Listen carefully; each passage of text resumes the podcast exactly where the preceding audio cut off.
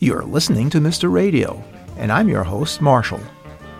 The Mad River Valley includes Duxbury, Fayston, Moretown, Waitsfield, and Warren, Vermont, as well as the Sugarbush Resort and Mad River Glen Resort, and today's guest has played a major role in their development. My guest has received numerous awards for his work, including the Vermont Ski Areas Association Lifetime Achievement Award in recognition of his leadership and contribution to the Vermont ski industry, the National Ski Areas Association Sales and Marketing Award, recognizing Mad River Glen's use of social media to promote skiing, the North American Snow Sports Journalists Association's Bob Gillen Award for Achievement in Snow Sports Public Relations and Communications the National Ski Areas Association Sales and Marketing Award, which recognized the Mad River Glens Kids Free Pass program, and he was recognized as the Mad River Valley Rotary Club's Person of the Year. Currently, the executive director of the Mad River Valley Chamber of Commerce in Waitsfield, Vermont, it is my pleasure to introduce Eric Friedman. Welcome to the show, Eric. Thanks, Marshall. Great to be here. Let's see where I want to start. I take it from all of the awards that you've received that you have a passion for skiing. Is that correct? Absolutely. I've been skiing since I was two years old, growing up in New Jersey. Uh, I didn't realize until much later on in life that not every kid from New Jersey skied four days a week, but I did when I was a little kid and uh, have an intense passion for it, and it's kind of directed me in my life. Did your parents? Did your parents ski?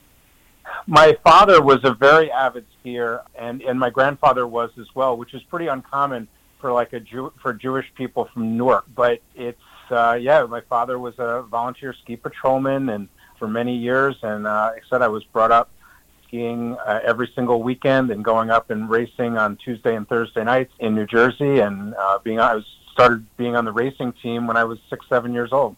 Well, that answers my next question. I was going to say, do you do cross country skiing? But it seems like you do competitive skiing, or do or do you do you do I, both?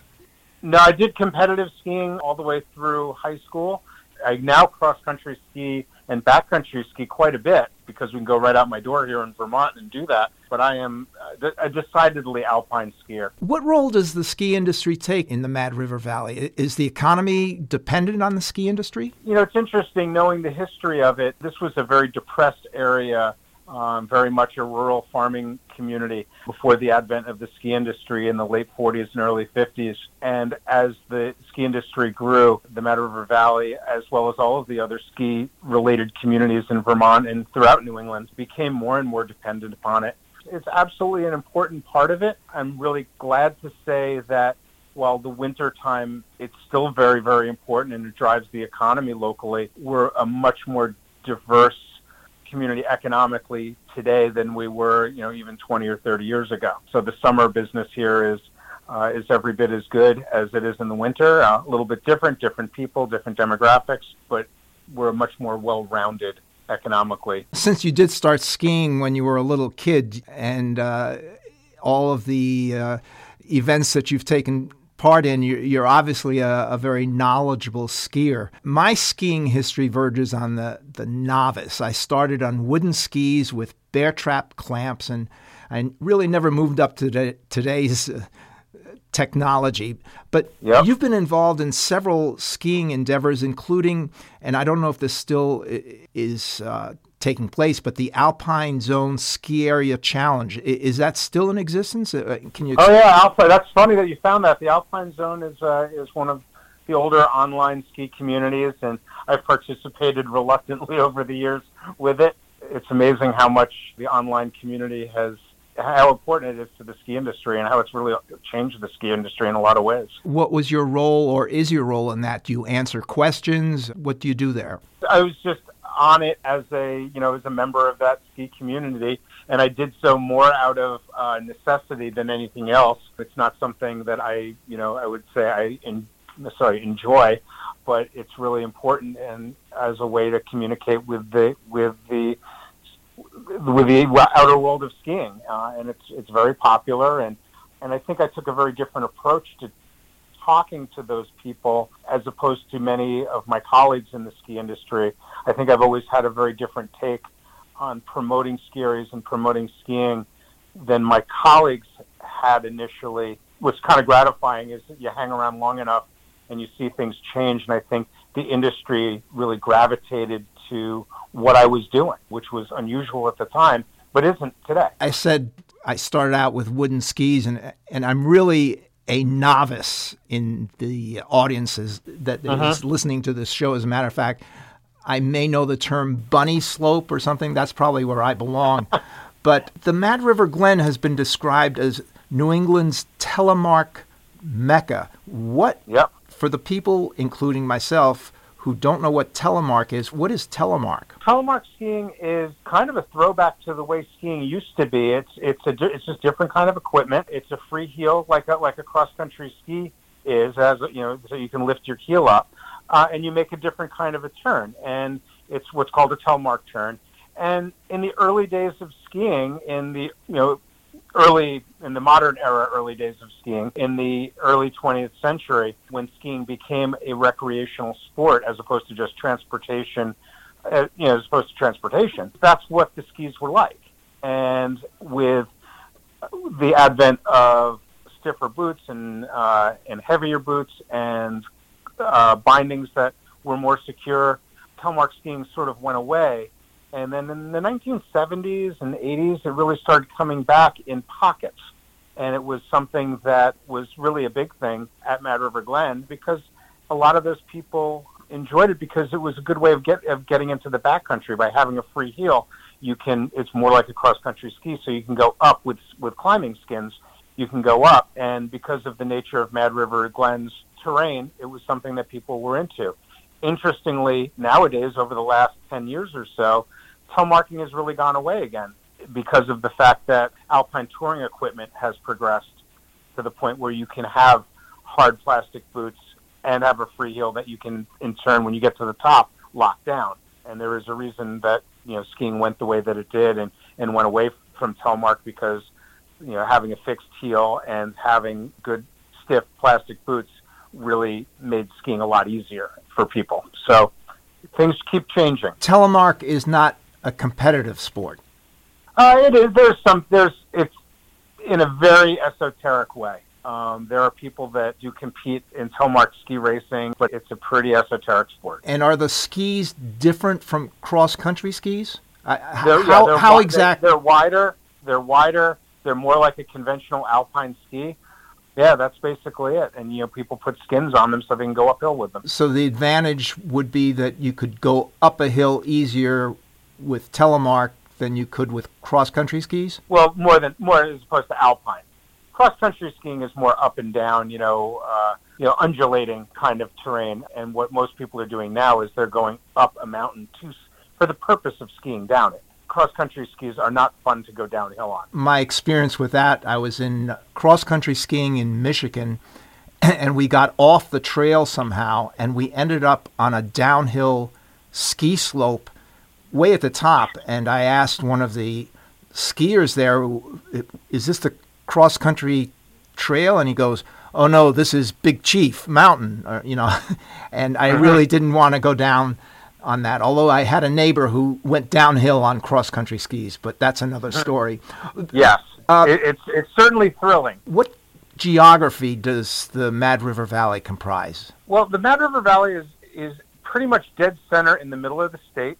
We're about uh, 20 minutes west of the capital of Montpelier. We are, as the name suggests, it is a, it is a river valley. The Mad River runs from the mountains into uh, the Winooski River, which lets out in Burlington area into Lake Champlain. The Mad River Valley encompasses the watershed in the towns that you mentioned the river starts in, in, way up high in the mountains of Warren and travels through uh, Waitsfield and Moretown, and like I said, into the confluence with the Winooski River further downstream. And so the Mad River Valley, while most people think of it as Warren, Waitsfield, and Fayston, we also include Moretown because it is part of the watershed, uh, and Duxbury nominally as well. But Moretown and Duxbury are kind of the there's no town centers. There's not a lot of commerce going on in either one of those towns, so we're sort of the forgotten and I live in Moretown, so we're sort of the forgotten towns sometimes. And I think that what's interesting and unique about the geography here is that we're all very much tied together by the river, and Waitsfield is our collective downtown. Warren has a small village, but Waitsfield is the commerce center of the valley. And so I think that while we have separate towns with separate schools, uh, elementary schools, we are very much tied together by the river and bound by the mountains uh, that form the valley. And we have a real good collective spirit and sense of community here. Um, that it's not town by town, which is somewhat unique in Vermont. The Mad River Valley, for example, had the first multi-town planning district in the United States that started back in the 1970s there's a, a collective sense of community that is unique. Is this collective sense related to the Mad River Glen Cooperative? No, I think that the, the Mad River Glen Cooperative in the ski area, I think, epitomizes that sense of community in many ways. I think that from someone that was very involved in Mad River Glen in the, in the, and for 24 years and was there from the day that the co-op started, I don't think it would have happened in a lot of other places. And I think that the sense of community that we have here and the closeness of it enabled the River Glen Cooperative to succeed. How exactly does the cooperative work? Because I, I'm only familiar with cooperatives in urban yeah. areas. So yeah, and they're not and they're not and they're not very different. Uh, they're not very different from a from a food co-op or an electrical co-op or an insurance cooperative or a real estate cooperative. It is a unique vehicle for this for a ski area. Uh, it's the only cooperatively owned non-for-profit ski area in the United States, created by the previous owner of the mountain because she wanted to create a vehicle to sell the ski area to the only people she felt she could trust not to mess it up. And those were the skiers themselves. So she created this idea. There were a couple of iterations of it before it came about, but Betsy Pratt, who was the former owner of Mad River and owned it for 25 odd years, really was a steward of the mountain and wanted to make sure that it didn't get messed up. So she sold it to the skiers themselves. Interestingly, in the mid 90s, uh, it was a time when the uh, consolidation of the ski industry was just beginning. Companies like the American Ski Company was the first big uh, conglomerate of ski areas, and which is you know ubiquitous today. It was we were really flying in the face of everything that was going on. The American Ski Company actually owned Sugarbush which was our neighboring ski area, uh, which is just three or four miles down the road. The owner of American Ski Company famously offered Betsy Pratt a uh, a check for what was believed to be five million dollars for the ski area. And Betsy was a classic, and she smoked a corncob pipe. I'm not making this up. And she took a big drag off of the pipe and blew the smoke in his face and told him exactly where he could stick his check. and she then proceeded to turn around the next year sell the ski area to the skiers for two and a half million dollars, and she lent us the money with the five-year interest-free note to sell the shares to do it. So she really wanted it to happen. The plan was to sell 2,000 shares of the cooperative at $1,500 a piece, and the idea of that would be that we'd raise $4 million, that she would get $2.5 million, and then we'd have a million and a half dollars worth of operating capital to keep the ski area up and running. We had to sell 1,667 shares to pay Betsy off, and she gave us five years to do it. And we sold it in three, paid her off, and kept selling shares. And today we have, I believe it's about 2,300 shares sold to about 1,900 individual people. And it is truly a, uh, a democracy, and a very, very unique way to run a ski area, especially in this day and age. You mentioned Sugarbush. You, yeah.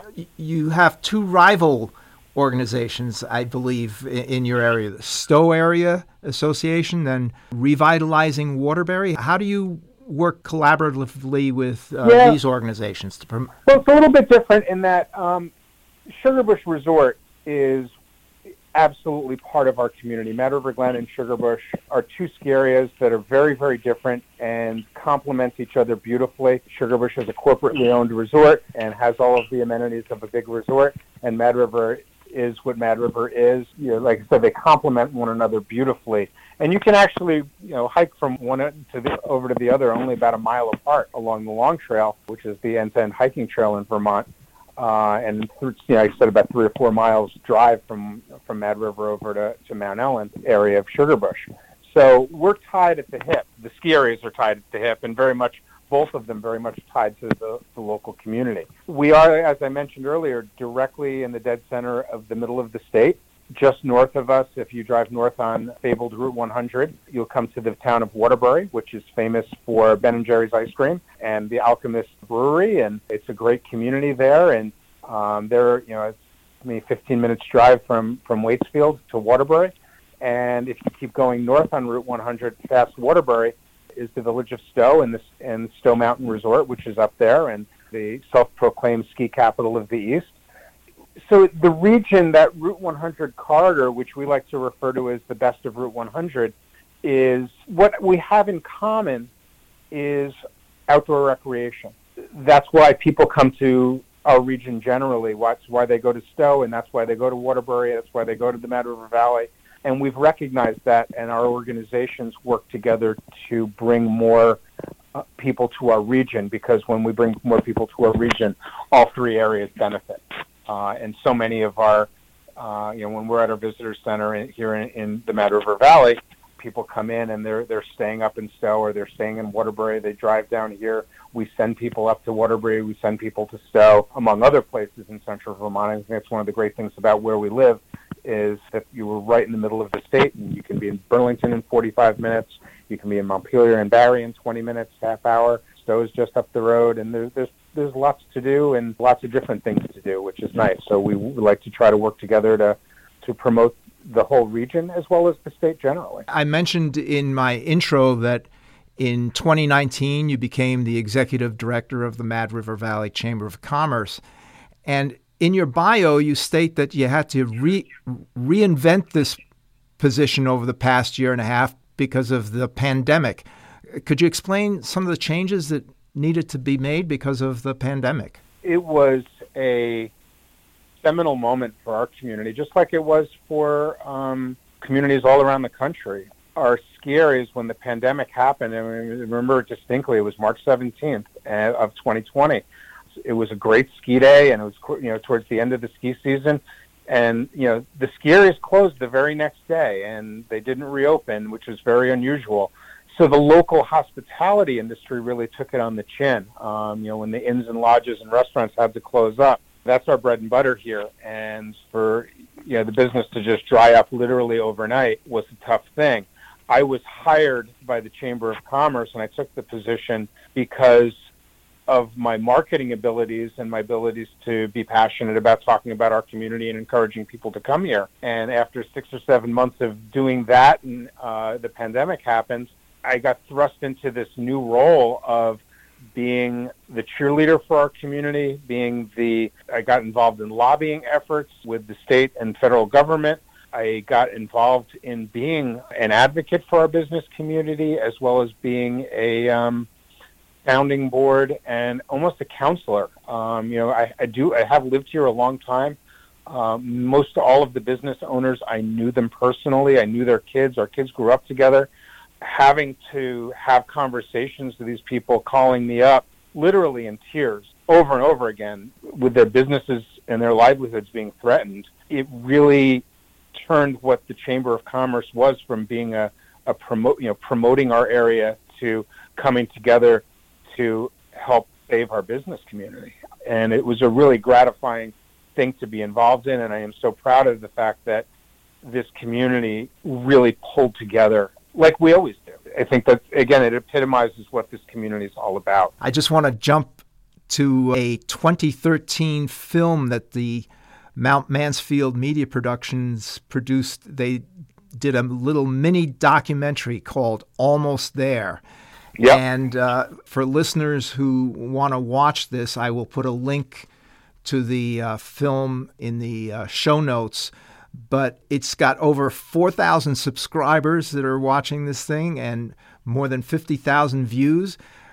Basically, it's an unscripted film about the community the locals call Vermont's Mad River Valley, and they like to add that visitors come to the mountains, but they stay for the valley. Again, I, I will provide the link for the show. What was the motivation behind this film? It was actually a production of the Chamber of Commerce we hired, um, and I say we. I was on the before I was the executive director. I was on the board of the chamber for 12 years and my capacity at Mad River Glen. So if anyone should have known not to take this job, it should have been me. But I decided to do it anyway. We wanted to do something really, really unique. We knew, you know, what we know about our community is that it is not a, um, it's not a contrived place. It is very much a unique, organic kind of a place that has developed over many years with many layers to it. We didn't feel like you could promote it properly in a traditional way. And we wanted to tell the story of what this community is really all about. And I think Mansfield Media did a really, really nice job of articulating what is so special about the Mad River Valley and why it's unique. And I think that, you know, one of the things I always hear from, you know, from people that visit here is that it's so unlike any place else they ever come in the world and that uh, there's a deep sense of place to it uh, and the second that you get here, you realize like this is just not your typical place. It's not. It's not money driven. People are here because it speaks to them for a number of different reasons. Sure, there are a lot of people that came here for the skiing and came to visit and ended up staying, but there's a lot of people that uh, that's they had no interest in the skiing at all, and everyone is just tied to this community one way or another. And again, I think so much of it is because of that geography, and we go back to it uh, and what it's the, it's the ties that bind us. I picked a couple of clips from the movie that I'd like to play, and maybe we can comment on them. Um, so let's see if we have uh, a clip from Janice Hurley Hollis, and she's the director of operations for the Inn at Round Barn Farm. And she opens up with a rather shocking statement. Let's take a listen to it. And I didn't realize what it meant to not have a stoplight until I was in the city. I was stopped at a stoplight for quite some time, and then I realized you lose a lot of your life sitting at stoplights. And that doesn't happen here because we don't have one. So you just live. Is that true? You have no stoplights? Yes. I couldn't help but laugh because we don't have a stoplight. And what was funny is, as I mentioned earlier, I live in Moretown.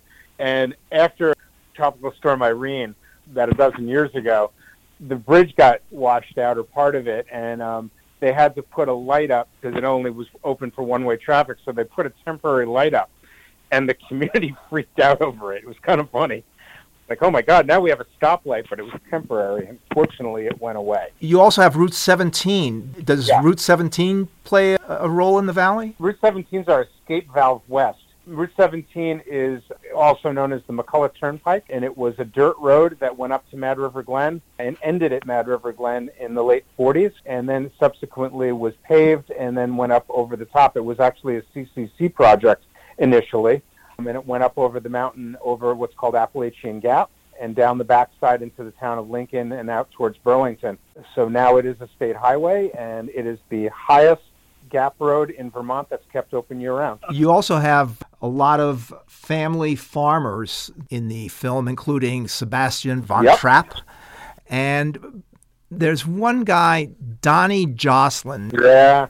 You're going to make he, me cry, Marshall. He was a farmer in the film that had perhaps the only negative view. Let's listen to what he had to say. They all talk about the view, but you Texas scenery make a pretty thin stew. You can't eat the view. Now, in case you had trouble understanding what he said, it was they all talk about the view, but deer tracks and scenery make a pretty thin stew. You yep. can't eat the view. Why would he say that? Are, are, farmers having a rough time making a living? Yeah, well, I think, you know, Donnie, and like I said, you're going to make me cry on this because uh, Donnie passed away in the last year. And he was a remarkable guy. He grew up in a very poor family that they worked really hard and the Vermont Hill Farms were always a tough way to make a living. When he passed away in the last year, he was still living in a house without plumbing, with very limited electricity, and he had his farm. It was on arguably one of the most beautiful pieces of real estate in the entire state of Vermont, which is a pretty damn nice state. Yeah, people would always walk along on his road and say, "Oh my God, you're so lucky to live here. You have this view. It's incredible." But Donnie was a real true classic Vermonter, and I think it, like it was a real hard travel existence for him growing up. But I think what was really interesting about him is that how the people that moved here, you know, Donnie was of someone, his family has been here since the late 1700s. It was one of the original families that settled this town. He had a great deal of respect from the rest of the community here. You know, the skiers and the people that came later appreciated him and appreciated his farm and what he did there. That being said, farming is brutal. It's a tough way to make a living, especially dairy farming, which is what most of the farms around here are. What's really amazing about this community as opposed to some of the other quote unquote tourist communities, and we certainly consider ourselves a touristy place at some level, but we're really proud of the fact that our farmers have really adapted. While there is a, a traditional dairy farm or still around here, most of them are doing a lot of value added products, you know, like Von Trapp Farm, where they are not only growing or, or raising uh, dairy cows, but they are producing world class cheese there and selling you know other products like you know they're they're raising beef, they're raising pork, they're raising local vegetables and local maple syrup and and all of that. And the farms that are doing that here are being successful by changing their business models. And there's young farmers coming into the industry.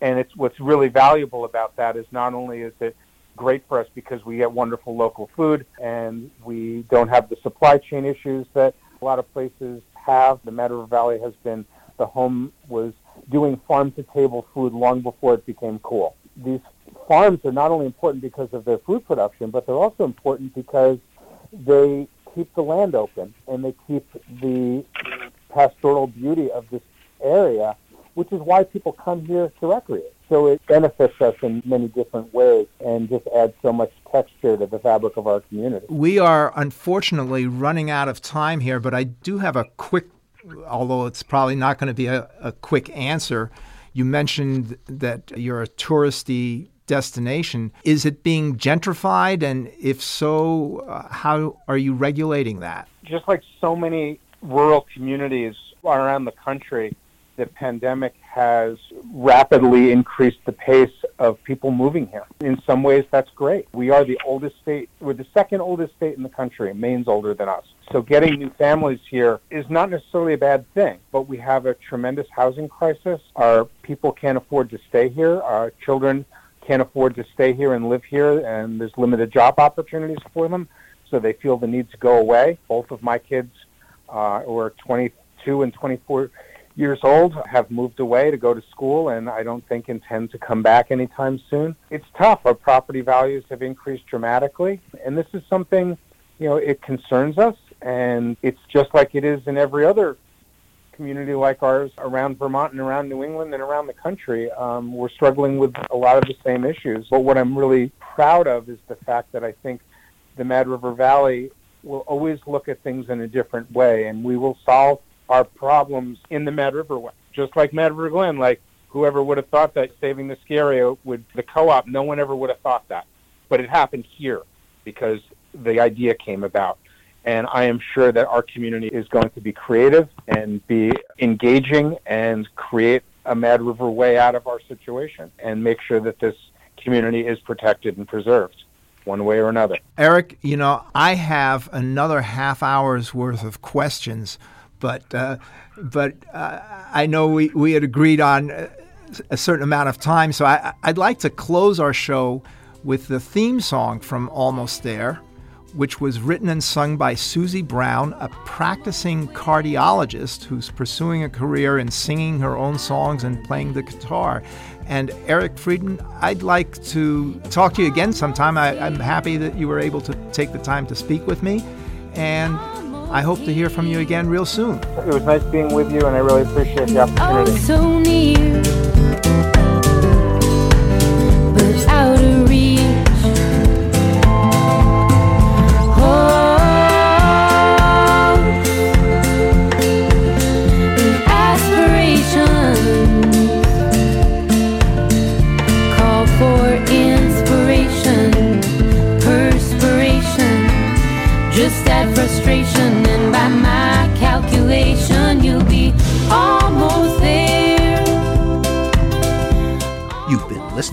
Radio, and I'm your host, Marshall.